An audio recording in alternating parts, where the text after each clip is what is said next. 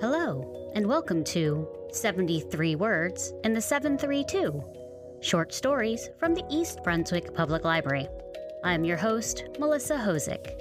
Since 2018, the library has been celebrating National Short Story Month with a short story competition. With inspiration from our area code 732, we challenged our community to write short stories with 73 words or less. This podcast showcases some of our authors from the grown up category.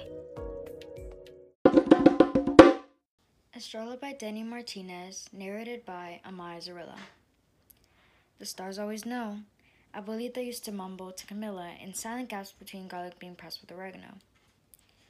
When she lost her, Cammy wheezed out a knot. That's what it felt like a knot of air whistling out of her. Abuelita's kettle, Sunday mornings. After the funeral, Cammy hunched her back, finally alone. The blue light of her phone broke her trance.